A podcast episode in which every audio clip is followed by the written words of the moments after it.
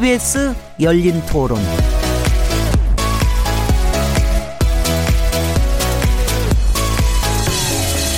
안녕하세요. 듣, 묻는다, 듣는다, 통한다. KBS 열린 토론 진행자 시민 김진혜입니다.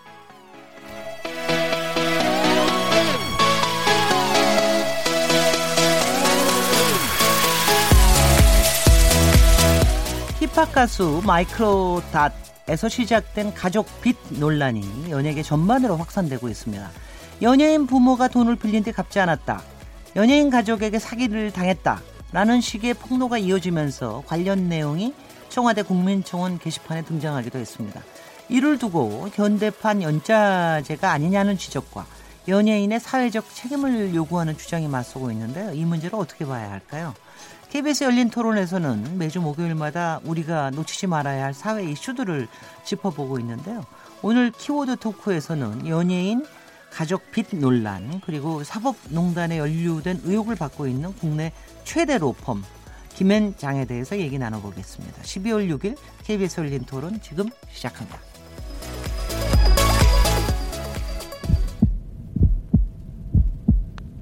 살아 있습니다. 토론이 살아 있습니다. 살아있는 토론, KBS 열린 토론. 토론은 라디오가 진짜입니다. 진짜 토론, KBS 열린 토론.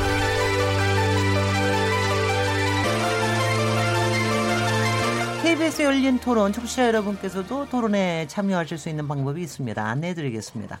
오늘 키워드 토크 코너에서는 연예인 가족 빚 논란과 김현장이라는 키워드로 얘기 나눠볼 텐데요. 청취자 여러분들께서는 연예인 가족 빚 논란을 어떻게 지켜보고 계십니까? 연예인들이 부모 또는 직계 가족이 진 빚을 갚아야 한다고 보십니까? 연예인들의 사회적 책임은 어디까지일까요? 이와 관련해서 의견 있으신 분들은 문자 보내주십시오. 또 이른바 법조계의 삼성이라고 불리우기도 하는 국내 최대 로펌 김현장에 대해서 평소 어떤 생각을 갖고 계셨는지 김현장이 사법농단 사건에 연루됐다는 의혹 그리고 사회적으로 지탄받는 기업의 변호를 주로 맡아온 곳에 대해서 어떻게 보시는지 청취자 여러분들의 생각을 듣고 싶습니다. 문자는 샤프 9730번으로 참여하실 수 있고요. 단문은 50원, 장문은 100원의 정보 이용료가 붙습니다. 그리고 KBS 콩 또 트위터 계정 골뱅이 KBS 오픈을 통해서도 무료로 참여하실 수 있습니다.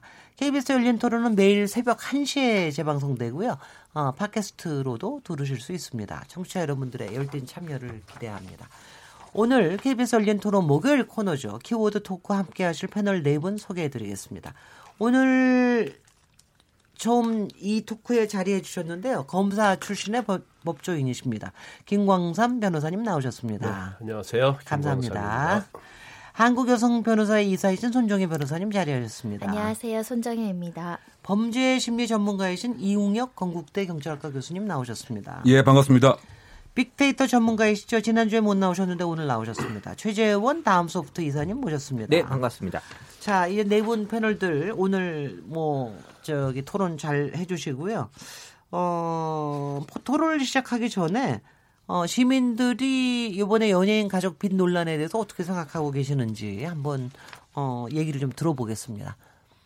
빚은 본인의 책임으로 끝나면 되지. 그걸 또 자식까지 연계해서 이렇게 또 청원까지 올리고 이럴 필요는 없다고 보거든요. 당사자끼리 어떻게 해결하면 되는 건데 그걸 너무 이슈화시켜서 제3자한테까지 피해를 주고 있는 거 아닌가. 내가 죄진 그 사람이 보기에는 나도 싫지만 자식이 잘 사는 건 더 싫겠죠. 그래도 미안하잖아요. 어쨌든 내 잘못은 알지만 내 부모의 잘못이니까 능력이 있으면 갚아주는 거는 맞다고 생각해요. 부모가 저지른 죄에 대해서 그 자식들한테 책임을 묻는 건 옛날에 연자제를 연상시키는 느낌이 들어서 저는 개인적으로 바람직하다고 생각하지는 않습니다. 여론이라든가 이런 댓글들이 그런 거에 너무 초점을 맞추다 보니까 사람들이 휩쓸리는 경향이 없잖아 있을 것 같은데 죄는 부모님이 지은 거고 그 자식들에게 그 죄에 대한 책임을 물을 이유는 없다고 생각하고 있습니다. 그게 좀 공인으로 사람들한테 오픈이 되니까 이렇게 지목이 되겠지. 만약에 그렇지 않은 일반인이라면 모를 거 아니에요. 그거는 자녀가 입장에서 좀 억울하지. 어쨌든 내 부모이기 때문에 내가 갚을 수 있고 내 그 위치에 있다고 하면은 꼭 연재자라기보다 연재자라기보다는 갚아줘야 된다는 개인적인 생각이에요. 나머지 뭐 예를 연자제에 대해서는 그렇게 깊게 생각해 본 적은 없습니다. 네, 시민들의 목소리 들으셨죠? 아마 세대에 따라서도 의견이 굉장히 또 다르실 것 같습니다. 어, 오늘 저 키워드 토크의 키워드를 원래 비투라고 얘기를 하더라고요. 어, 마치 최근에 여성들의 미투 운동처럼 비투라는 말을 쓰는데 나도 빚 때문에 그런 일 당했다 이런 뜻을 얘기했는데 이 말이 별로 바람직하지 않은 것 같아서 연예인 가족 빚 논란 이렇게 좀 얘기를 해보도록 하겠습니다. 어, 손정희 변호사님 비투라는 말 안 좋으시 안 좋아하시죠? 어, 이게 이제 미투를 약간 조금 희, 희석화시키거나 이 개념 자체를 조금 희화시키려는 시도들도 있고 해서 네. 무, 이제는 무슨 문제가 연차적으로 순차적으로 어떤 문제 제기에 이것을 투를 붙이려는 경향이 있는데 이것이 네. 본래의 취지를 망각해서 좀 여성의 피해라든가 이런 거에 대해서 조금 왜곡시킬 우려가 있다라는 여성 단체들의 목소리가 있었고요. 네. 더군다나 실제로 약간 재산적 피해와 또 이제 성적인 피해하고는 다르게 보시는 분들이 있어가지고 이렇게 비투를 너무 비투 자체라는 단어가 가볍다라는 취지는 아닌데 이걸 가볍게 희화해서 조롱하는 댓글들도 있어가지고 좀 네. 경계해야 된다는 생각이 듭니다. 네, 그래서 미디어에서 너무 이 말을 쓰는 거에 대해서 저도 바람직하지 않게 생각이 되고요. 오늘 시민들 목소리에서는 그런 단어를 안 쓰셔서 저는 참 좋게 생각을 해요. 그러니까 언제- 이사님 하시고 싶은 말씀. 그 신조어를 우리가 참 많이 쓰기 시작을 했는데 네. 이번 일을 계기로 해서 이제 신조어에 대해서 약간 신중하게 네. 어, 하자는 그런 의견들이 SNS에 많이 나왔습니다. 그래서 네. 이걸로 인해서 사실 어떻게 보면 나쁘게 뭘 비하하거나 또 다른 원래의 취지를 좀 어, 나쁘게 해석하는 경우가 분명히 있다라는 거에 대한 인식을 같이 하고 있어서 네. 저는 앞으로도 이제 신조어도 좀 네. 신중하게 어, 만들어낼 필요가 있지 않을까 특히 또 공감을 하고 있어요. 특히 언론계에서 좀 조심해야 될 것 같다는 생각이 들고요. 일단 저 서두에서 말씀드린 바와 같이 가, 저 래퍼 가수라고 얘기를 들었는데 마이크로 다시라는 분의 어 일종의 이제 스캔들 같은 거죠. 거기서부터 시작이 돼서 지금 이제 여러 가지 연예인 가족들의 빚에 대해서 여러 가지 이제 연쇄적으로 어 얘기들이 나오는데요. 이런 사례들을 좀 설명을 좀 교수님께 설명해 주- 해 주기를 부탁드립니다. 네, 그 마이크로 닷에서부터 이제 연예인 가족의 빚 논란이 시작이 되는데 이게 마치 이제 그 도미노처럼 계속 지금 반복 발생하고 있습니다. 먼저 그 마이크로 닷의 경우에는 1997년 충북 그 제천에서 마이크로 닷의 그 부모가 젖소 농장을 약 소 한 90마리 정도를 이렇게 예, 갖고서 운영하고 있었는데 어느 날 갑자기 소위 그 야반 도주를 했다 뉴질랜드로 그래서 사기 혐의를 이제 받고 있는 것인데요. 그 당시에 이제 그와 같은 이제 의혹을 많이 쌓고 있는 것이 어느 날 갑자기 없어졌다고 하는 거죠. 그런데 여기 피해자들은 사료값으로 뭐 1억 7천만도 이렇게 띄기도 하고 또 그 부인 그러니까 그 마이크로다스 엄마 같은 경우는 알려진 바에 의하면 물론 수사가 필요합니다만 그 개를 이렇게 모았는데 개주였는데 그것도 다 받은 다음에 그날 동시에 이제 그 사라졌다. 뿐만이 아니고 이제 그 금융기관으로부터 이제 보증을 세워놓고 대출을 받았는데 그 보증금도 띄는 사람이 상당히 많다. 예, 예. 그래서 이 피해액을 그 합산해 보면 그 뭐 한 20억 이상이 되지 않겠는가 이렇게 이러한 상태입니다. 그런데 또그그 며칠 후에 비 그 유명한 그 가수 비 네. 비에게도 이런 그 연예인 가족 논란이 빚과 관련해서 일어- 일어났는데요. 그 비의 그 엄마가 30년 전에 그 떡가게를 이렇게 운영했었는데 그 자신의 부모에게 쌀값 1,700만 원 그리고 현금 800만 원 그래서 약 2,500만 원을 예, 떼었다. 떼었다. 그래서 이 내용을 또 청와대 국민청원에 올리기도 그 해- 했던 일이고요. 네. 또그 유명한 그 개그우먼 그 이영자 씨 같은 경우에도 그 이영자 씨 그 오빠가 과일 야채 코너를 운영한다고 그래서 1억 원에 관한 그런 수표를 빌려줬는데 도주했다. 네. 또 이런 것도 사실 확인 중에 있고요. 네. 또그 차 예련이라고 하는 이제 그 여배우 같은 경우에도 내 이름을 믿고서 그 아버지에게 돈을 빌려줬다라고 하는 이런 사람이 나타났다는 거죠. 네네. 그래서 사실상 차예련 씨 같은 경우는 19살 때부터 15년 동안 아버지를 보지 못했답니다. 예. 근데 그럼에도 불구하고 10년간 이제 빚을 대신 갚아왔다 해서 무려 10억 까지 계속 갚아왔다라고 하는 예, 예. 이런 얘기가 있고요. 조금 한 시간 전에는 또 새로운 얘기가 또 나왔습니다. 나왔어요. 네, 그 한고은 그 여배우 있지 않습니까? 그래서 예, 예. 1998년도에 그 부모로 부터 은행 대출에 관한 담보 물건을 제공하라고 하는 요청을 받고서 제공을 해줬더니 빚만 안기고 미국으로 잠적을 그 했다. 음흠. 그래서 그것 때문에 자신의 건물이 경매를 넘어가는 이런 일이 벌어졌다. 음흠. 이런 얘기가 한 시간 전에 나오는 거 하면요. 또 마찬가지로 그 조여정 씨 여배우 네. 또한 시간 전에 그 아버지에게 3억을 떼었다. 이런 사람이 나타나갖고 2005년도에 그 이렇게 그 각서로 써줬는데 갚겠다고 말이죠. 네. 근데 그 다음부터 계속 3년 동안 옮겨 다니면서 도주를 했다. 음흠. 이와 같이 이제 연예인 가족에 대한 빚 논란이 지금 계속 반복 발생하고 있는 상황입니다. 네 네. 그래서 이렇게 호소하는 심정도 뭐 이해 못할 바는 아닙니다. 그런데 이제 이게 얼마 상관에 이런 일들이 이렇게 계속해서 나오는 게 이게 적절한 건지 패널들 생각은 어떠신지 김광선 변호사님부터 한번 얘기해 보시죠. 근데 뭐 자녀가 대신해서 이걸 갚아야 할 의무는 없는 거죠. 네. 그러면 사실 이제 도의적으로 갚아야 하느냐 이제 그 부분에 관한 거거든요. 그런데 사실 이제까지 나온 주장들 전체적으로 보면 대부분이 어렸을 때, 그러니까 뭐 다섯 살 아니면 뭐 미성년자일 때 특히 아버지 또 어머니가 어떤 빚을 지는 건데, 근데 과정에서 보면 대부분이 또 어떤 범죄적으로 편취하는 그런 형태를 저지르는 거거든요. 네.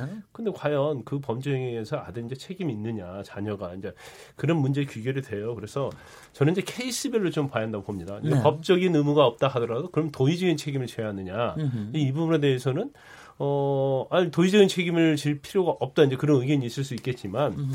어, 어떤 부모의 어떤 이러한 행위들로 인해서 그걸 이제 그로 인해서 어떤 뭐 경제적인 이득을 취한 거 아닙니까? 그걸 가족의 어떤 생계랄지 아니면 부양을 위해서 썼다랄지 지금 문제가 되고 있는 이제 연예인들이 향후에 있어서 뭐 그때 그 돈을 가지고 어 이- 이렇게 유명한 연예인이 되는 데 있어서 뒷받침이 됐다고 한다면 그건 도의적인 차원에서는 뭐 어, 갚아주는 것이 옳다고 봐요. 네. 그렇지만 아까 이웅혁 교수께서 말씀하신 것처럼 이제 차혜리언 씨랄지 아니면 이제 티파니 같은 이런 사람들을 보면 티파니도 있어요. 예, 네, 예, 네. 예, 예. 그런 보면 그냥 본인들과 전혀 상관이 없는데 그냥 아버지의 행위로 말면서 자기가 책임을 져야 하고 또 채권자들이 집에 계속 쫓아다니면서 괴롭히고 그러니까 어쩔 수 없이 갚아줘야 하는. 특히 저는 최근에 좀 약간의 좀 안타깝게 생각하는 것이 아버지의 어떤 행위와 전혀 관계없는 사람들이 어떤 자기 이미지에서 타격을 받고 그러한 대응 방법에 있어서 물론 이제 부적절한 측면도 있지만 거기에 대해서 굉장히 많은 비난을 가하는 것들이. 근데 사실 일단 팩트가 확인이 된 다음에 네. 그런 것들이 선행이 돼야 하는데 단지 아 내 돈을 갚지 않았고 거기에 뭐 관련이 있다고 그래서 이런 어떤 형식으로 가는 것은 좀 맞지 않나 싶습니다. 네네. 손정혜 변호사님 어떻게 그러니까 생각하십니까? 뭐 연자제도 없고 법률적으로도 완벽하게 분리되어 있는 독립 경제체라서 갚을 의무는 없는데 네.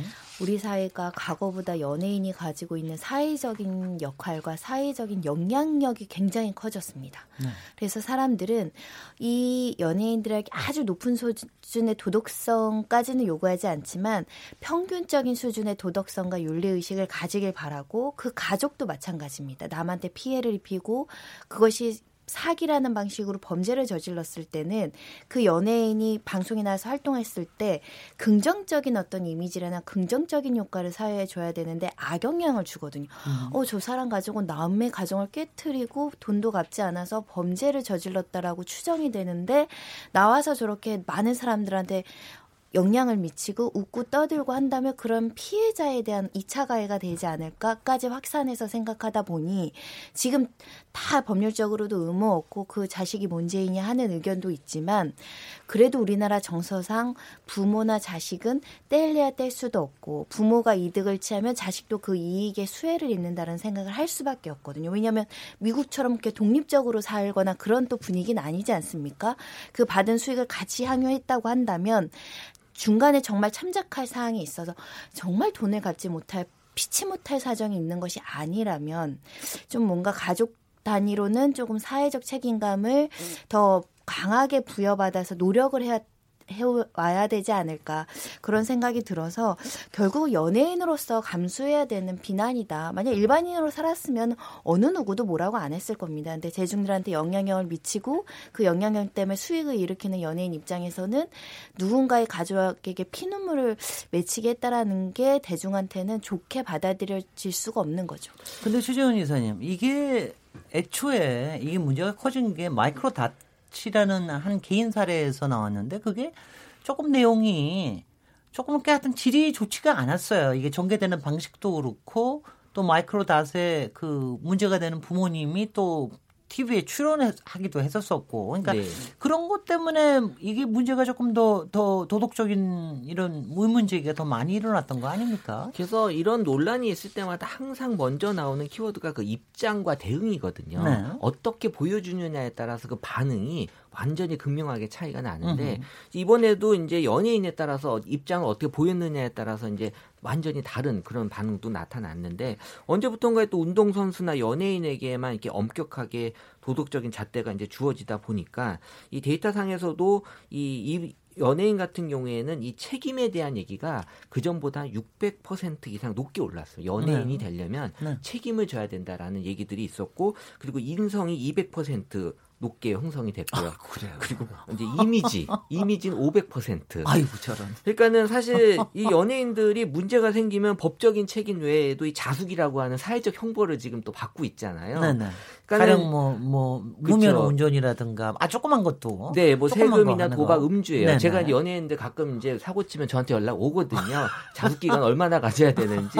그래서 제가 세금 1년, 도박 2년, 음주 3년 이렇게 이제 정해놓고 있는데 네. 어쨌든 피해자 입장에서는 부모님이 나 쁘게 마련한 돈으로 이제 자식들이 먹고 살아서 TV에 나와서 호화로운 생활하는 건 이분들한테는 기분 나쁘지만 음. 일반인들은 사실 유명 방송인들이라고 해서 나에게는 관대하지만 남에게는 이렇게 또 엄격한 잣대를 하는 거에 대해서는 약간 좀 우리도 한번 다르게 생각해 볼 필요가 있지 않을까라는 음. 이제 그런 측면 얘기가 나와요. 네, 경관한 네, 변호사님. 관련된 이제 빚과 관련된 가족 빚과 관련된 이 부분 보면 말이죠. 네. 되게 부모님들이 이렇게 성실한 분이 없어요. 그러니까 그 대부분 보면 뭐 횡령, 사기 이런 거거든요. 네. 그러면 사실 이 자녀 연예인들 입장에서 보면 어릴 때부터 굉장히 힘든 생활을 살아간 거거든요. 그러니까 그 돈을 어떤 어, 범죄 행위를 하는 데 있어서 그 동기를 보면 그걸 가지고 뭔가 생계를 유지하겠다 그런 게 아니고 뭐 사업을 하는데 뭐 얼마가 필요하다. 그리고 금액도 상당히 큰 편에 대부분 속합니다. 그러면 이 어릴 때 자녀들 입장에서 보면 오히려 아버지나 어머니가 우- 본인들의 어떤 사- 살아나는 데 있어서 살아가는 데 있어서 굉장히 힘들게 한 그런 존재거든요. 네. 근데 그렇지만 어 이렇게 성공을 해서 이제 경제적 여유가 있다고 하면 제가 볼 때는 뭐 당연히 이제 피해자들을 유로하고 갚아주는 건 맞다고 봐요. 음흠. 그렇지만 이것들이 어떤 어, 유명 연예인이라는 이유 하나만 가지고 어떤 사실관계 확대 어, 확정되지 아니한 채 계속적으로 거기에 어떤 형식의 이제 해가 된다든지 그런 것에서는 저는 이제 동의하지 못하고 네. 일단 제일 언론에서도 제일 먼저 이런 관련된 가족 빚이 나오면 이제 팩트가 좀 확인돼야 한다고 봐요. 그래서 그 가족 빚을 갚기 위해서 이 어- 연예인 자녀가 어느 정도 노력을 했는지 아니면 그 부모로부터 어느 정도의 고통을 받았는지 이제 그런 음흠. 부분에 대해서 어떤 어 사실이 확인된 다음에 어떤 도덕적인 문제를 비난을 해야지 그냥 무조건 갚지 않았다 뭐 횡령했다 사기쳤다 이런 것만 가지고 일방적으로 어떤 매도하는 것 자체는 그건 좀 삼가해야 한다고 봅니다. 네 네. 이용혁 교수님 어떠십니까? 일단은 이제 그 연예인의 그 사회적 지위가 이제 과거와는 달리 그 공적인 인물로 이렇게 그 상당히 변한 것이죠. 그래서 상당히 모범이 돼야 되고 다른 일반인보다 이제 도덕적 기준을 높이 봐야 된다. 뭐 이런 것이 사회적인 이제 분위기가 된 것 같고 그러다 보니까 그 청소년들이 가장 선망하는 직업 중 하나가 사실 또 연예인으로 이렇게 됐습니다. 네. 근데 그런 그 사람들이 이렇게 여러 가지 뭐 비행과 비위에 연루됐다고 하는 이 자체가 일단은 못마땅하게 생각하는 것 같은데요. 근데 더 구체적으로 보면 이런 그 소위 사기의 그 피해자들이라고 하는 그 당사자의 입장에서 보면 나는 그야말로 그동안에 그 고생도 하고 그다음에 또 예를 들면 예, 제3도 그 압류 당하고 했는데 지금 나에게 가해를 준 그 연예인들은 비록 예, 직접 당사자는 아니더라도 아주 그 수십억 원대에 되는 호화 저택에 이렇게 사는 것 같고 그다음에 분위기도 상당히 화려하고 그러다 보니까 내가 느끼는 어쨌든 예, 절차적 공정성에 반한 거, 상대적 박탈감에 관한 거 이것을 그대로 넘어가기는 너무 문제가 된다. 이런 그 개인적인 정서도 분명히 그 깔려 있지 않나 이렇게 생각이 됩니다. 네. 그래서 지금 박사님 잠깐 말씀하신 바와 같이 마이크로 다세 같은 경우에는 그 언론과의 그 어, 이렇게 대화 과정에서 나는 상당히 사회의 경제적 위치가 열악해서 뉴질랜드로 가서 수제비만 먹고 자랐다. 음흠. 이런 언급을 한 것이 오히려 불을 당긴 것이 아닌가 이렇게 해석이 되는 것 같습니다. 네. 왜냐하면 실제로 여러 가지 현지인들의 얘기들에 의하면 수제비만 먹을 수 있는 그런 집이 그 아니었고 네. 상당히 그 호화된 그 호화스러운 집이었고 또 이렇게 낚시를 하러 가기 위해서는 바다에 그러니까 그 마이크로 다시 사실 이와 같은 언급이 모 방송 매체의 그 낚시 중심 그 프로그램에서 많이 얘기했기 때문인데요. 음흠. 바다의 낚시에 그 뉴질랜드 가기 위해서는 상당 부분 재력이 있어야 간다고 네, 알려져 예. 있습니다. 배도 있어야 되고 네 네. 낚시할 수도 있어야 되고 그런데 마치 그 이 가난해서 수제비만 먹었다고 하는 것이 음. 너무 그 가식적이다 음흠. 이런 비판이 함께 있었던 것 같고 또 뉴질랜드에 도착을 해서 그, 그 가족이 사기를 당했다도 이렇게 언급을 한 이- 예. 이런 점은 네. 진실한 사기 피해자의 그와 같은 상대적 박탈감과 어, 더불어서 진실 자체를 호도하려고 하는 이것 때문에 음흠. 여러 가지 공분을 그 자아냈고 음흠. 그러다 보니까 아까 제가 말씀드린 것 같이 연예인이 공적 지위로서 그 역할을 잘 못한과 동시에 내가 겪은 그런 피해에 대한 보상은 어디서 받아야 될 것인가. 음흠. 그래서 일단은 여러 가지 매체를 통해서 이른바 아, 비투 저 비투라고 하는 즉 가족에 대해서 일단 고소를 해보고 보는 뭐 그런 현상으로 진화 발전한 것이 아닌가 생각됩니다. 아니 근데 그 확실히 마이크로닷 경우에는 제가 저도 나중에 조금 보- 들여다 보니까 그 부모님이 또 어떤 연예 프로그램에 또 출연 예능 프로그램 출연도 하셨더라고요. 그렇죠. 뉴질랜드에서. 예, 출연을 해서 그 또 그거를 보는 그렇죠. 사람들은 그 아들은 설령 몰랐다 하더라도 그걸 보는 사람들은 정말 가슴에 피멍이 들죠. 그렇죠. 네, 그래서 네. 그 자체가 또 다른 이제 뭐 홍보로 뭐 이용된 것은 아니냐. 그래서 네. 거기에 그 매상액이 그 방송하고 나서 더 올라갔다. 예. 그러면 이거 마이크로 그 닷컴에 음. 마이크로 다세 아, 죄송합니다. 마이크로 다세 네. 이와 같은 이제 유형 무형의 네. 영향력은 그 행사를 했는데 네. 사실은 30년 전에 수 20년 전에 수십억을 편취하고 간 이런 것에 대한 죄값은 왜 안 받고 네. 이런 그 어, 법적인 사각지대에서 이익만을 이렇게 편성해서 따먹느냐 네, 네. 이것에 대한 불공정성 정서적 반감이 네. 이- 이와 같은 연속적인 에, 에, 뭐, 무엇인가 정서적 표현을 하는 것이 아닌가 생각됩니다. 근데 그런 반감들은 이제 충분히 저희들도 다 이해를 하고요. 그런데 이걸 풀어가는 방법이 그러니까 일단은 좀 공식적으로 법적인 거로 한번 보죠. 아까 저기 손정혜 변호사님은 일단 어, 뭐 도덕적인, 도의적인, 뭐 윤리적인 이런 얘기를 하셨는데 법적으로는 어떻게 됩니까? 그러니까 예를 들면 부모 빚을 어, 자녀가 갚을 수, 갚아야 되는 경우는 자녀 이름으로 연대보증 같은 게 세워져 있거나 네네. 두 번째는 부모가 생전에 그것을 해결하지 못하고 돌아가셨을 때 상속을 빚도. 상속이 될 수. 있으니까 뭐 한정 승인이나 상속 포기를 할 수 있지만 예를 들면 빚을 상속받았다고 한다면 그 빚은 자녀가 갚아야 되는데 네. 그 이외의 경우는 원칙적으로는 자녀가 갚을 의무는 없고 예. 우리 법에서 가족이 같이 갚아야 된다라고 규정하는 것은 부부간이 이제 일상가사 채무를 연대 책임을 진다 이런 게 있거든요. 그러니까 네네. 가사라는 건 뭐 생활비를 쓴다던가 아이 학비라든가 집 뭐 이런 거 돈 빌리는데 일- 가사를 위해서 사용된 돈을 남편이 빌렸다고 하더라도 아내가 같이 갚아야 된다. 음. 이런 거 이해는 사실은 법률적으로 나머지 부분은 대부분은 독립적인 경제 생활이기 때문에 뭐 동생이 빚을 졌든지 뭐 다른 사람이 졌든지 갚을 의무는 없습니다. 그게 부모든 네. 형제든 뭐 네. 어떻든지 저기 연대 보증을 하지 않은 경우에는 네. 갚을 뭐 간혹 막 연대 보증을 하거나 상속을 받지 않으면 네. 갚을 필요가 없다 간혹 이거죠. 빚쟁이들이라고 하는 채권자들 다 찾아와가지고 막 독촉했을 때 내가 갚겠다라고 약정하는 경우도 있어요. 네. 아, 그럼 내가 갚아주겠다. 그거는 책임을 질 수 있습니다. 네. 입증 여하에 따라서는. 근데 제가 뭐 들은 바도 있고 뉴스 제 주변에도 그런 경우가 있는데 부부가 일심동체라고 그래서 빚을 같이 공유를 하다가 결국은 그것 때문에 헤어지는 부부도 봤습니다. 뭐 어쩔, 어쩔 수 없이 헤어지는 거예요. 한쪽에다가 저걸 할 수가 없기 때문에 아니면 뭐 그, 런 경우에 그래서 제가 아, 확실히 부부는 남남이구나 뭐 이런 생각을 제가 제가 그 생각도 하고 그랬는데 그러니까 분명히 법적으로는 이렇단 말이죠. 법적으로 이런데 그런 그런데도 지금 저 그러니까 마이크로 닷컴 경우에는 이게 워낙 저- 저도 닷컴이라 그러는데 마이크로닷 경우에는 워낙 이게 이제 여러 가지 주변 이슈들을 낳다 보니까 처음에 커졌는데 그 이후로 나오는 계속적인 어 이 나도 나도 이렇게 당한 적이 있다. 이런 현상에 대해서는 어, 이걸 어떻게 봐야 돼? 이런 게 저기 청와대 이게 뭐 올라간다 그래서 무슨 해결책이 됩니까? 어떻습니까? 이거는 어떻게 해결책이 될 수 있는 게 아니잖아요. 국민청원으로. 해결할 수 있는 것은 없는데 네. 이제 저는 이 사태를 보면서 이런 생각이 들었어요. 저도 이제 변호사를 하다 보니까 진짜 돈돈 못 받은 사람들 너무너무 많습니다. 네네. 그러니까 예를 들면은 왜 저희 속담까지 있잖아요. 네. 빌려줄 때는 어떻게 받고 뭐 받을 때는 어떻게 서서 받는다 음. 이런 것처럼 실제로 일상생활에서 돈을 빌려주고 못 받은 사람이 엄청 많다. 그 분노가 폭발했다고 그거 생각을 없는 하거든요. 사람이 거의 없을 겁니다. 네, 그리고 우리가 생각해 보시면 개인회생 파산도 굉장히 많이 이루어지는데 개인회생 파산은 정말 빚에 쪼들려서 극단적인 선택을 하거나 자생을 하지 못하는 사람에게 우리가 면책이라는 제도를 통해서 삶에 한번 기회를 다시 주고, 주는 거거든요. 네. 좋은 제도인데 뒷면을 생각해 보면 그걸 빌려준 그런 채권자들은 돈을 못 받는 거예요. 네. 그런 조치를 통해서 그러니까 그 피 같은 돈을 못 받은 사람들이 굉장히 많다.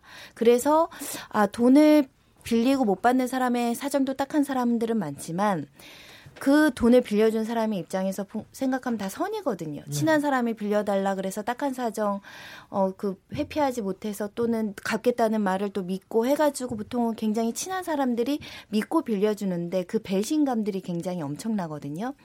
실제로 그래서 저희가 사기 사건으로 이것 좀 고소해 달라고 안 갚는다 가져오는데 사기 사건으로 돈 갚지 않은 문제를 어 고소를 하면 기소되는 일이 한 10% 전후예요. 그러니까 네. 대부분 무혐의가 난다는 거죠. 우리가 그, 독일이나 그게, 그게 돈의 규모 때문에 그렇습니까? 아니, 그러니까 어떻습니까? 처음부터 돈을 갚을 생각과 능력이 없이 갚아야 사기죄가 성립을 하는데 아. 대부분의 채무자들은 나는 갚을 생각이 있었죠. 그런데 이렇게 이렇게 하다 보니까 어려워져서 못 갚은 것 뿐이지 갚을 의사가 있습니다라고 변명을 하니까 그게 입증이 어려운 겁니다. 단순히 민사 문제지 그걸 범죄로 처벌할 수 없다. 그러니까 속였다라는 것도 입증을 해야 되고 처음부터 그렇게 속였다는 걸 입증을 해야 되는 곤란이 있는데 그래서 독일이나 영국에는 채무 불이행죄라는 게 있어요. 이런 네. 속인 사실을 입증하지 않더라도 정당한 이유 없이 갚지 않으면 그걸 범죄로 처벌해요. 음흠. 그럼 우리나라에서는 갚지 않은 사람들 많죠.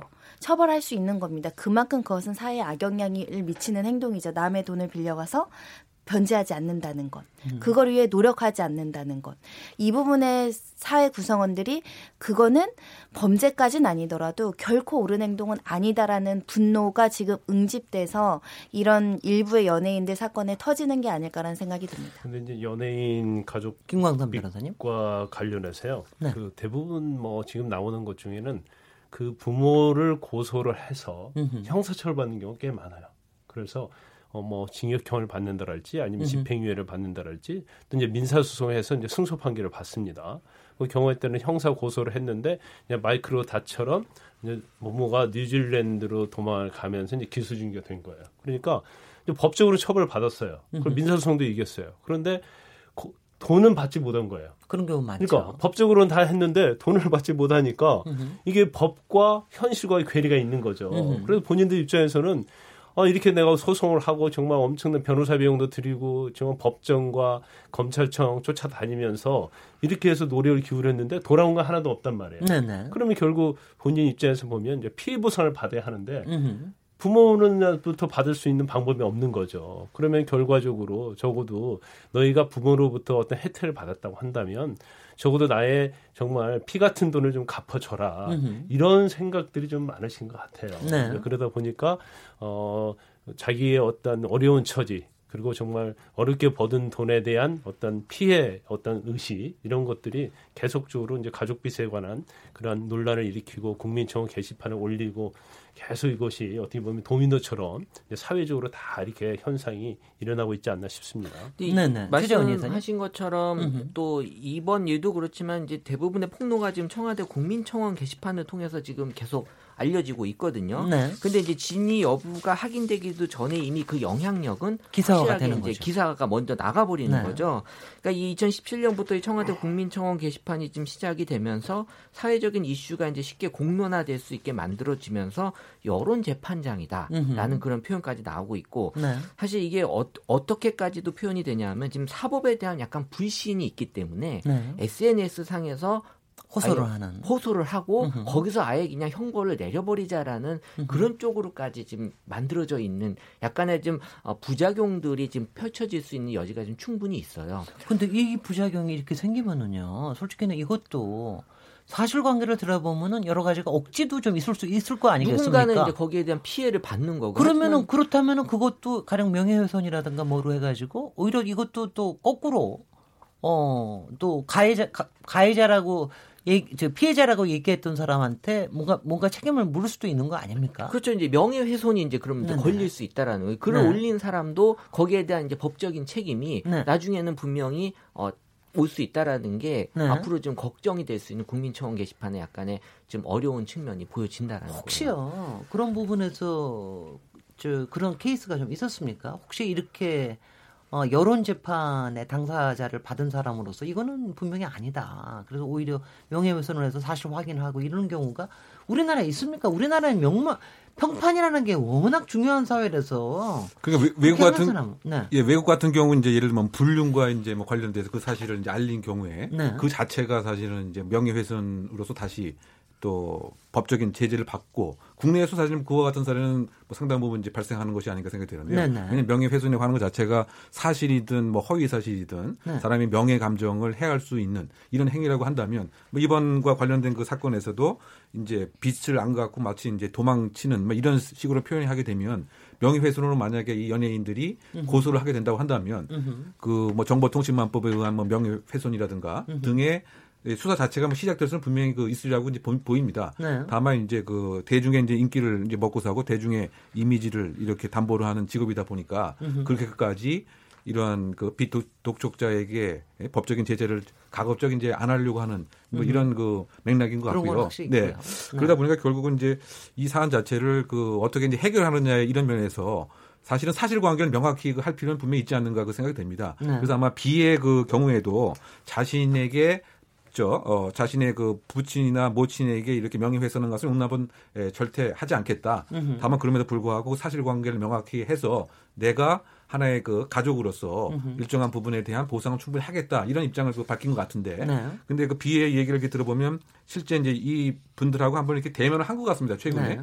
그랬는데 아까 이제 말씀드린 바와 같이 2,500만 원이 이제 그 채무액이라고 얘기를 하는데 네. 지금 주장하는 것은 1억 원을 그 요구하고 있다. 네. 뭐 이러다 보니까 이것은 너무 또 이제 그 과도한 것은 아니냐. 20년 전에 저기 2,500만 원이면 지금 1억 되지 않습니까? 글쎄 만약 그런 식으로 물가 상승률과 화폐 가치를 뭐 계산하면 그 정도는 뭐 될 수 있지만 일단 그 숫자만 놓고 그 비교하면 네. 혹시 이제 그 연예인이라고 하는 이런 그 지위를 악용을 해서 너무 그 과도하게 또 압박을 하는 뭐 이런 면은 또 어, 있지 있는 것이 아니겠느냐. 분명히 있는 것 예, 같습니다. 왜냐하면 이제 네. 연예인의 그 직업의 특성상 사실상 어느 정도의 그 중, 중간 균형적인 입장을 취하는 게 상당히 그 중요할 텐데 네. 더군다나 대형 스타 아, 같은 경우는 이런 일이 생겼다고 하는 것 자체가 사실은 그 명성과 인기와 어쨌든 그 대중의 꿈에는 조금 이렇게 반하는 것이기 때문에 그 마지못해서 그냥 또 요구하는 대로 다 이렇게 응하는 이런 사례들이 좀 있었단 말이죠. 네. 근데 그렇게 되게 되면 우리가 악플러라고 하는 그런 폐해가 그 있어서 최근에 들어서는 연예인도 아주 그 단호하고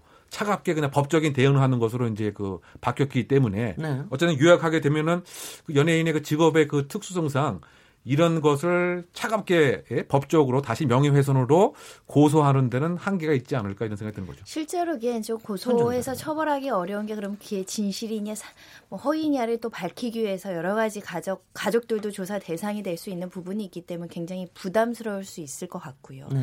실제로 그 아까 그 물가 상승률을 말했는데 지금 사건들이 나오는 게 다 20년 전, 30년 전, 10년 전에 빌려줬다가 묵어놓은 사건 이제 뭐 심지어는 소멸시효도 끝난 사건들도 공소시효도 끝난 사건 아니면 아예 민형사상 판결이 끝난 사건들도 있는 상황이거든요. 유일하게 달라진 거는 이 사람들이 유명해졌다는 것밖에 없는 예, 거죠. 그래서 사람들이 내 억울함에 대해서 집중을 해준다는 그 차이만 있는 것인데 이거를 기화로 채무 압박해서 경제적인 이득을 취득하려는 의도도 있는 것 같고 네. 다- 피해자들 인터뷰를 들어보면 피해를 주장하는 인터뷰를 들어보면 그런 것과 상관없이 진심 어린 사과 한마디를 요청하는 사람들도 있고 네. 해서 그 진위는 저희가 쉽게 단언할 수는 없다라고는 생각을 하는데 네. 그래서 이런 문제가 있을 때는 꼭 법률적인 조치를 해주셔야 본인이 손해를 안 보는 게 그러니까 초반에 이제 포기하시는 분들이 있어요. 아, 저 사람 다 재산도 없고 뭐 소위 말하는 부도 나서 파산 상태에 이르렀다고 해서 민사 소송도 제기를 안 하시거든요. 그러면은 판결문이 없으면 그 지연 이자를 못 받는 거예요. 예, 소멸시효가 지나고 뭐 이런 문제가 발생을 하죠. 판결문을 받아놓으면 지연이자도 강하게 붙어 있고 그리고 10년 동안 소멸시효가 연장되고 판결문 또 10년 지나서 또 연장해 놓을 수 있거든요. 조금만 저 차분 조금 차근차근히 설명. 우리는 잘 법률 상식이 없어서 그러니까 네. 애, 애당초에 네. 법률적인 조치를 어떻게 해야 되는 되는 소송? 제기해 놓는 게 좋으세요. 아니 소송이라는 게 민사 소송으로 언제쯤에? 대여금 아, 판결. 아, 그러니까 이 문제가 발생해서 약정된 변제기라 갚을 날에 갚지 않았을 경우 네. 보통은 한 1, 2년은 기다려 주거든요. 네. 근데 예를 들면 5년이 넘어가거나 10년이 넘어가면 소멸시효라는 게 있어서 소멸시효가 얼- 어떻게 기준이 민사? 일반 채권은 10년이고요. 상사 영업상의 채권은 5년으로 보고 이 이외에도 뭐 3년의 단기 소멸시효가 걸리는 채권들이 있어요. 근데 그걸 놓치면 아예 법률적으로 청구 자체를 못 합니다. 네. 그러니까 이 B 씨 같은 경우는 소멸시효 지나버렸기 때문에 소송으로 갈 수도 없는 거예요. 그렇군요. 이렇게 압박하고 언론전을 해야지만 받을 수 있는 거죠. 음흠. 그런 면에 있어서 만약에 이분이 30년 전, 20년 전이지만 판결문을 가지고 있다. 그러면 그 판결문에 따른 이자를 받으시면 돼요. 어마어마하게 이자를 붙거든요. 네. 예전에는 뭐 25%, 20%, 지금은 15%까지 지연 손해금을 판사님들이 써줘요. 네네. 1년에 15%, 20%가 붙거든요. 그럼 정당하게 10년, 20년, 30년 지나서도 달랄 수 있죠. 명확한 근거가 될 수 있죠. 달라 그럴 수 있습니까? 아니, 이거는 그런데 이제 손정희 변호사께서 얘기하시는 김관원 것은 변호사님. 부모를 상대로 했을 부모를. 부모를 상대로 했을 그렇죠. 거죠. 그런데 그렇죠. 지금 문제가 되는 것은 부모에 대해서 사실 민사소송 판결을 받아오는 경우도 꽤 있어요. 네. 그런데 부모로부터 받을 수 없으니까 이제 자녀 보고 갚으라는 건데 이건 이제 소송 판결에 의해서 법적으로 갚으라는 얘기 아니고 도의적 책임을 지라는 거잖아요. 그렇죠. 그러면 자식 입장에서 보면 그 민사 판결 그대로 한다고 하면 음흠. 옛날에는 이자가 엄청 높았거든요. 법정 이자를 할지라도 그걸 다 갚게 되면 천만 원 빌리면 1억이도 넘어가는 경우가 있거든요. 네네. 그러면 그걸 다시 자녀 입장에서 보면 그걸 다 갚을 수는 없어요. 네, 그리고 그 당시에 부모가 있었을 때는 일반적으로 돈을 가져오면 보통 일, 일부 올이라고 그러죠. 그러니까 어, 한 달에 뭐 1.5% 음흠. 아니면 2% 그거단 말이에요. 근데 2%도 1년에 따르면 24%거든요. 그렇습니다. 그러면 그 이자를 다 계산하다 보면 어마어마한 돈이 되는 거죠. 뭐 1억만 되더라도 뭐 20년 지났다 그러면 결국 뭐 한뭐 어? 엄청난 돈이 불어나는 거거든요. 네. 그러면 그걸 과연 자식이 도의적으로 갚아주려고 하는데 그걸 다 갚을 수는 없는 거죠. 네. 그러니까 지금 가족비과 관련해서 연예인들도 갚겠다고 하고 피해자를 만납니다. 음흠. 근데 피해자가 바라는 그 피해 금액하고 이 자녀들이 갚겠다는 금액하고 너무 큰 차이가 있는 거예요. 음흠. 그러다 보니까 거기서 이제 분란이 일어나고 그런데 만약에 여기에서 아 너무 너무 금액 차이가 커서 나는 갚아주지 못한다고 하면 네. 결국 채권자 입장에서는 한 푼도 못 받을 수 있거든요. 그렇죠. 러니까 도의적으로 갚아준다고 하면 어느 선에서 이제 절충하는 게 좀 맞다고 봐요. 근데 그 절충할 때 누가 해줍니까? 어떻게 합니까? 그 서로 변호사가, 합의하는 거죠. 변호사가 글쎄요. 해줍니까? 그래서 김현장 변호사가 등장해야 되나요? 어쨌든 간에 예, 예. 지금 의 얘기는 이제 그 법의. 시각에서 뭐 이자를 이렇게 곱하기 해서 복리로 계산하든가 이런 문제인데 실질적으로 이번에 그 불거진 사례 중에서 도끼의 그 경우를 그 보게 되면 말이죠. 네. 그 이것에 응대하는 도끼의 경우는 어떻게 된 겁니까? 그러니까 이제 이게 대구 지방법원 판결에 한 천만 원 정도 이제 안 갚은 것이 분명히 있긴 합니다. 아, 예, 예. 그런데 네, 이제 문제는 손정혜 변호사님 지적한 바와 예. 같이. 그러니까 네. 법적인 시각과 법적인 문제보다 더 중요한 것은 얼만큼 진실한 마음으로 대응하느냐. 대응에 있어서의 태도도 상당히 중요한 영향을 끼치는 것 같습니다. 네네. 그러니까 도끼 경우 같은 경우는 이렇게 얘기를 한 것 같아요. 그 천만 원인데 네. 내한달 그 밥값 정도밖에 안 되는데 네. 그거 갖다 뭘 그러느냐. 네. 이게 상당히 그 오만하고 이제 그 그렇죠. 비, 아냥 그럴 수 가는 있죠. 그 태도니까요. 음. 네. 사실 어떻게 뭐를 그렇게 고급스러운 걸 먹어서 한 달에 밥값이 천만 원이에요. 천만 원이나 그 되겠습니까? 사주는 거겠죠. 그 상대방 그 피해자는 이것 때문에 네. 병도 걸리고 암도 걸리고 뭐 네. 학교도 못 가고 이런 그 피눈물 나는 상황인데 음흠. 이렇게 사기의 가해자의 가족이 한 달 밥값뿐이 안 되다라고 하는 이런 태도를 이제 그 보이게 되니까. 사실은 이제 그 피해자 입장에서는 법적인 거를 떠나서 무엇인가 이것은 정, 정말 그 예, 온당치 않다라고 하는 이런 그 정서적 그 불만감이 더 증폭된다고 생각됩니다. 네네. 근데 도끼는 그래도 지금 문제된 연예인 중에 유일하게 돈을 갚아서 제일 먼저 합의가 돼서 종결이 됐어요. 예, 예. 피해자 측에서 진솔하게 사과하고 피해자의 고통을 알려주고 음흠. 천만 원 플러스 알파로 그 이자까지 일부 해서 지금 변제를 한 상태거든요. 네네. 예를 들면 지금 마이크로다 부모 같은 경우는 돈이 없으면 그 민사 판결을 받아두거나 이런 게 문제가 아닌데 알려진 언론 보도에 따르면 한 30억 정도에 네, 이- 되는 이- 30% 뉴질랜드에? 지금 자산이 있다는 거 아니에요. 네네. 그러니까 제가 드리고 싶은 말씀은 쉽게 포기하지 말고 이 사람이 지금은 돈이 없지만 음흠. 10년, 20년, 30년 뒤에는 상황이 달라질 수 있어서 아니 근데 지금 마이크로닷 경우에 지금의 그 채권자들이 지금도 뭔가 소송을 법률적인 조치를 할 수가 지금 있습니까? 그러니까 민사 소멸시효가 지난 부분들이 다 대다수죠. 판결문을 받아놨거나 가압류된 상태가 아니라면 그,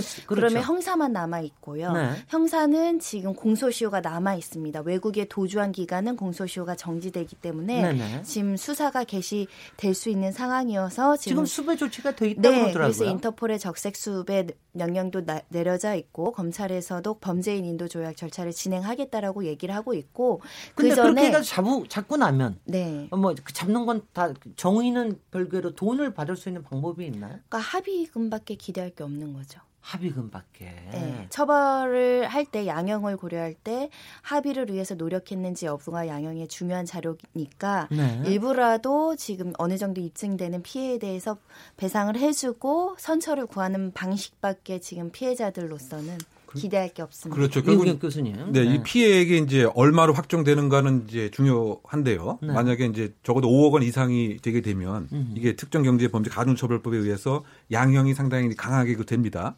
그래서 지금 현재 공소시효는 원래는 7년인데 해외에 도주한 경우는 공소시효가 그 정지되기 때문에 음흠. 그 뉴질랜드하고 이제 형사사법 공조 조약도 있고요. 지금 인터폴의 그 적색 수배가 그 돼서 과연 이제 소환되는 시기가 얼마큼 걸릴까는 조금 의문이긴 합니다만 음흠. 만약에 이제 그 국내로 소환이 되면은 이 사기죄에 의해서 이제 그 소송이 이제 진행이 되겠죠. 음. 다만 그 중에서 상당 부분의 피해액이 변제됐다고 한다면 음흠. 소위 말해서 피해 회복을 했다고 하는 점에 양형에 있어서 참작 요소가 이제 되는 이런 점은 분명히 있는 거죠. 근데 그 그러니까- 이후에는 뭐 사실 채권 소멸시효 다 지났기 때문에. 한가 있고요.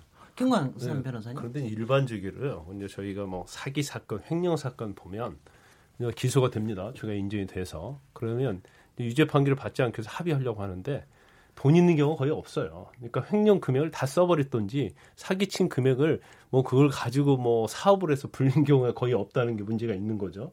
그러니까 대부분의 이제 그런 사건에 있어서는 피해 회복이 안 되기 때문에 실형을 선고받는 거고 그러면 아까 제가 말씀드린 것처럼 피해자 입장에서는 물론 어떤 자기의 어떤 보복, 그다음에 안 갚음 이제 그런 면에서는 어떤 본인이 만족할 수 있을지 모르지만 근데 정말 돈에 대해서는 피해 회복을 받을 수가 없거든요. 아니 근데 그 당시에는 바로 그 저 가령 사기 사건이나 이런 게 있었을 당시에는 못했을지 모르지만 네네. 오히려 이 경우에는 한 20년쯤 지나고 나서 보니까 그 사람들은 그걸 가지고 어떤 굴리든 뭐하든지 간에 경제적인 여력이 생긴 거죠. 그렇죠. 지금 마이크로닷 같은 경우에는 이제 네. 부모가 부모가 뉴질랜드에서 재산이 굉장히 많이 있다 이렇게 얘기가 나오고 있- 있어요. 그리고 같아요.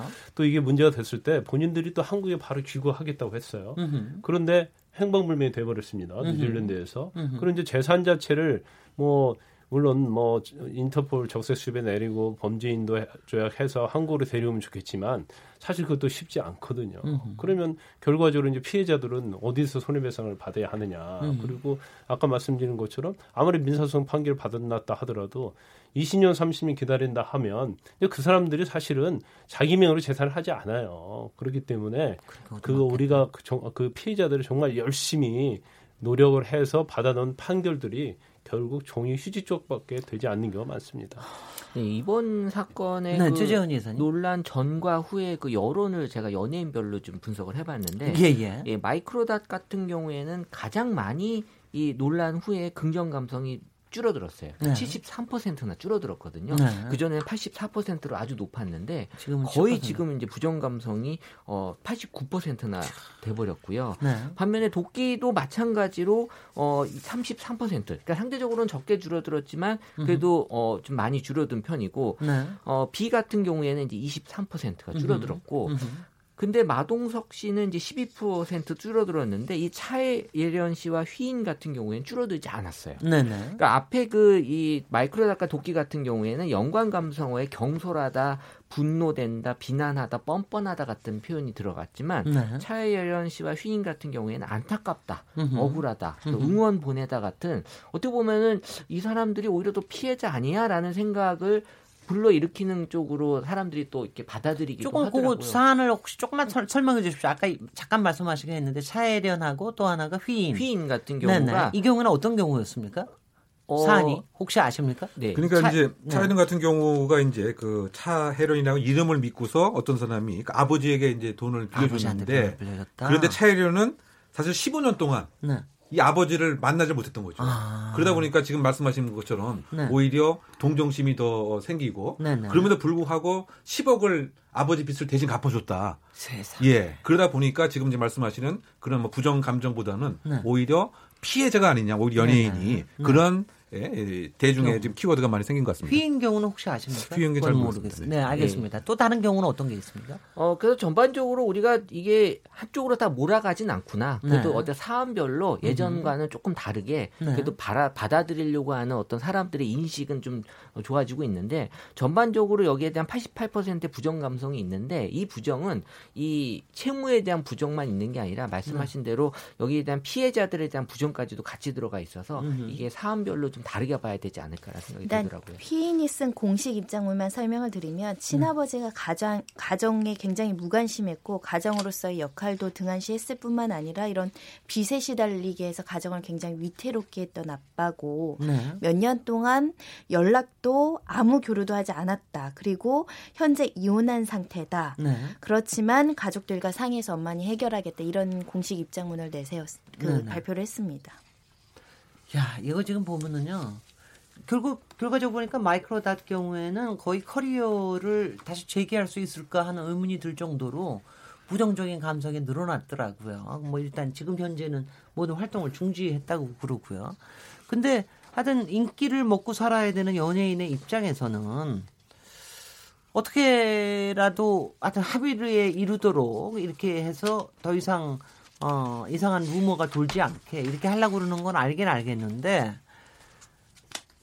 어떻게 해야 됩니까? 연예인 가족 논란 이거 계속해서 이런 식으로 저기를 해야 됩니까? 계속 발생할 수 있고 제가 알기로는 네. 지금 다수의 연예인들이 떨고 있다고. 아, 좀 그럴 왜냐면은 것 같아요. 전 남편 채무 때문에 이혼하신 연예 여자인 연예인도 많고 이런 네네. 사례들이 꽤 있는 거예요. 더군다나 무슨 사업을 할 땐 꼭 그 자식이나 가족 중에 연예인이 있으면 그 연예인 이름을 막 그 막. 이야기를 하니까 네네. 약간 본인은 알지 못하든 알지 못하는 상황에서 굉장히 불의의 타격을 입는 경우들이 있거든요. 네. 그래서 일단은 본인이 이제 자기 관리를 철저히 해서 가족 중에 이런 불미스러운 일이 발생하거나 돈 문제로 내 이름을 거론하거나 사업에 같이 참여한다라는 식으로 홍보하는 일이 없도록 가족 음. 관리도 제대로 해야 되고 검증도 잘해야 되는 게 아닐까 생각이 들고 음. 연예인 가족들도 이제 세상이 무서워져 서 본인 잘못으로 인해서 정말 창창하게 앞으로 10년, 20년, 30년 연예인 활동하면서 굉장히 많은 부를 창출할 수 있거든요. 근데 사소한 잘못으로 허물어질 수 있다라는 음. 생각을 공동체, 가정 공동체라고 우리 보통은 표현하는데 네. 본인이 공동체에서 제대로 역할 못해서 그 가족에게 피해를 주면 극심한 결과가 나올 수 있다라는 점에서는 조금 더 그 경각심과 도덕심, 윤리 의식을 가지려고 노력해야 되는 시대가 아닐까 아니 합니다. 그런데요. 아니 저는 이번에 보고 있으면은 마이크로닷 마이크로닷 경우를 빼놓고는요. 나머지는 그래 그나마 부정적인 평가를 많이 받지 않은 사람은 여하튼 뭔가 갚은 사람들이에요. 그렇죠. 갚으려고 합의를 하려고 노력을 한 사람들이고. 노력했죠. 그리고 근데- 첫 번째 피해자한테 공감하는 거예요. 미안하다. 미 아니, 근데- 어찌됐든 돈을 못 갚아서 미안하다. 이거는 아니 근데 미안하다 어떤. 걸 떠나서 저는 좀 그 우리 사회가 저 저는 입장이 아니 우리 사회가 이게 그렇게 원하는 것 자체가 일종의 연좌제를 원하는 거 아닙니까 우리 사회 정서법이라는 게 근데 이렇게 정서법이 정서 연좌제를 하면 안 된다 그러면서도 실제로 정서적인 연좌제를 적용한다는 거 이거 자체에 대한 문제 의식은 없어진지요 혹시 김건삼 변호사님 어떻게 생각하십니까? 연좌라는 것은 엄격히 말하면 자기 어떤 사람의 행위를 했는데 이제 일반적으로 이제 범죄와 관련된 얘기가 연좌제입니다. 네. 헌법의 13조 이제 연좌제를 금지하고 있는데 가까운 이제 친척이나 뭐 가족들이 그로 인해서 이제 해를 입는 것이 이제 연좌제잖아요. 네. 그런데 지금 연좌제 연좌제 얘기가 나오는 이유가 결국 자녀가 아무런 책임이 없는데 자녀가 얘기에 대한 책임을 져야 하고 법 어떤 뭐 빚에 대한 책임을 지는 건 상관이 없는데 본인이 지금까지 쌓아놓은 어떤 명성, 이미지 이런 것들이 문제가 되는 거 아니겠습니까? 네. 그래서 어 일단 이제 한국적인 정서에서는 약간 유교적인 측면이 좀 있어요. 그래서 부모와 자녀는 어떻게 보면 하나를 보는 그런 경향이 있고 또 부모가 잘못했으면 뭐 자녀도 책임을 져야 한다는 그런 정서의 측면이 좀 강한 것 같습니다. 네. 그래서 이제 제가 전에 말씀드린 것처럼 이제 그러한 부분들이 좀 더 약간 냉정화될 필요가 있고 객관화될 필요가 있다고 봐요. 네. 그래서 사안 사안별마다가 다른 게 평가해야 하는데 마치 이게 뭐 용어 자체도 막 비투라고 어마어마하게 나옵니다. 네. 그래서 이걸로 같이 몰아가는 이런 것들에 대해서는 저희가 이제 한 번쯤 네. 경각심을 가지고 네. 좀 반성해야 할 부분도 있다 이렇게 봅니다. 아마 지금 이 토론 들으시면서요. 아마 저는 모든 청취자들이 아마 가슴 한쪽에서는 나의 기억, 우리 가족의 기억, 또 우리 친척에서 일어났던 일, 우리 친구들한테 일어났던 일 이런 거 아마 한두 번 정도 이런 거 안 당해 보시는 분이 굉장히 귀할 정도로 아마 많은 경험일 것 같은데요. 아마 그러면서 여러 가지 생각이 오가셨을 것 같습니다. 자기 방어도 또 잘 해야 될 것 같고요. 법적인 것도 잘 알아야 될 것 같고 주변 관리라는 것도 굉장히 중요한 것 같고 이 평판이라는 게 워낙 중요한 사회이기 때문에 여러 가지 신경 써야 되는 부분이 많은 것 같습니다. 이번 주제 토론은 여기까지 마무리 짓도록 하고요. 잠, 잠시 쉬었다가 다음 토론 이어가도록 하겠습니다. 지금 여러분께서는 KBS 열린 토론 시민 김진애와 함께하고 계십니다.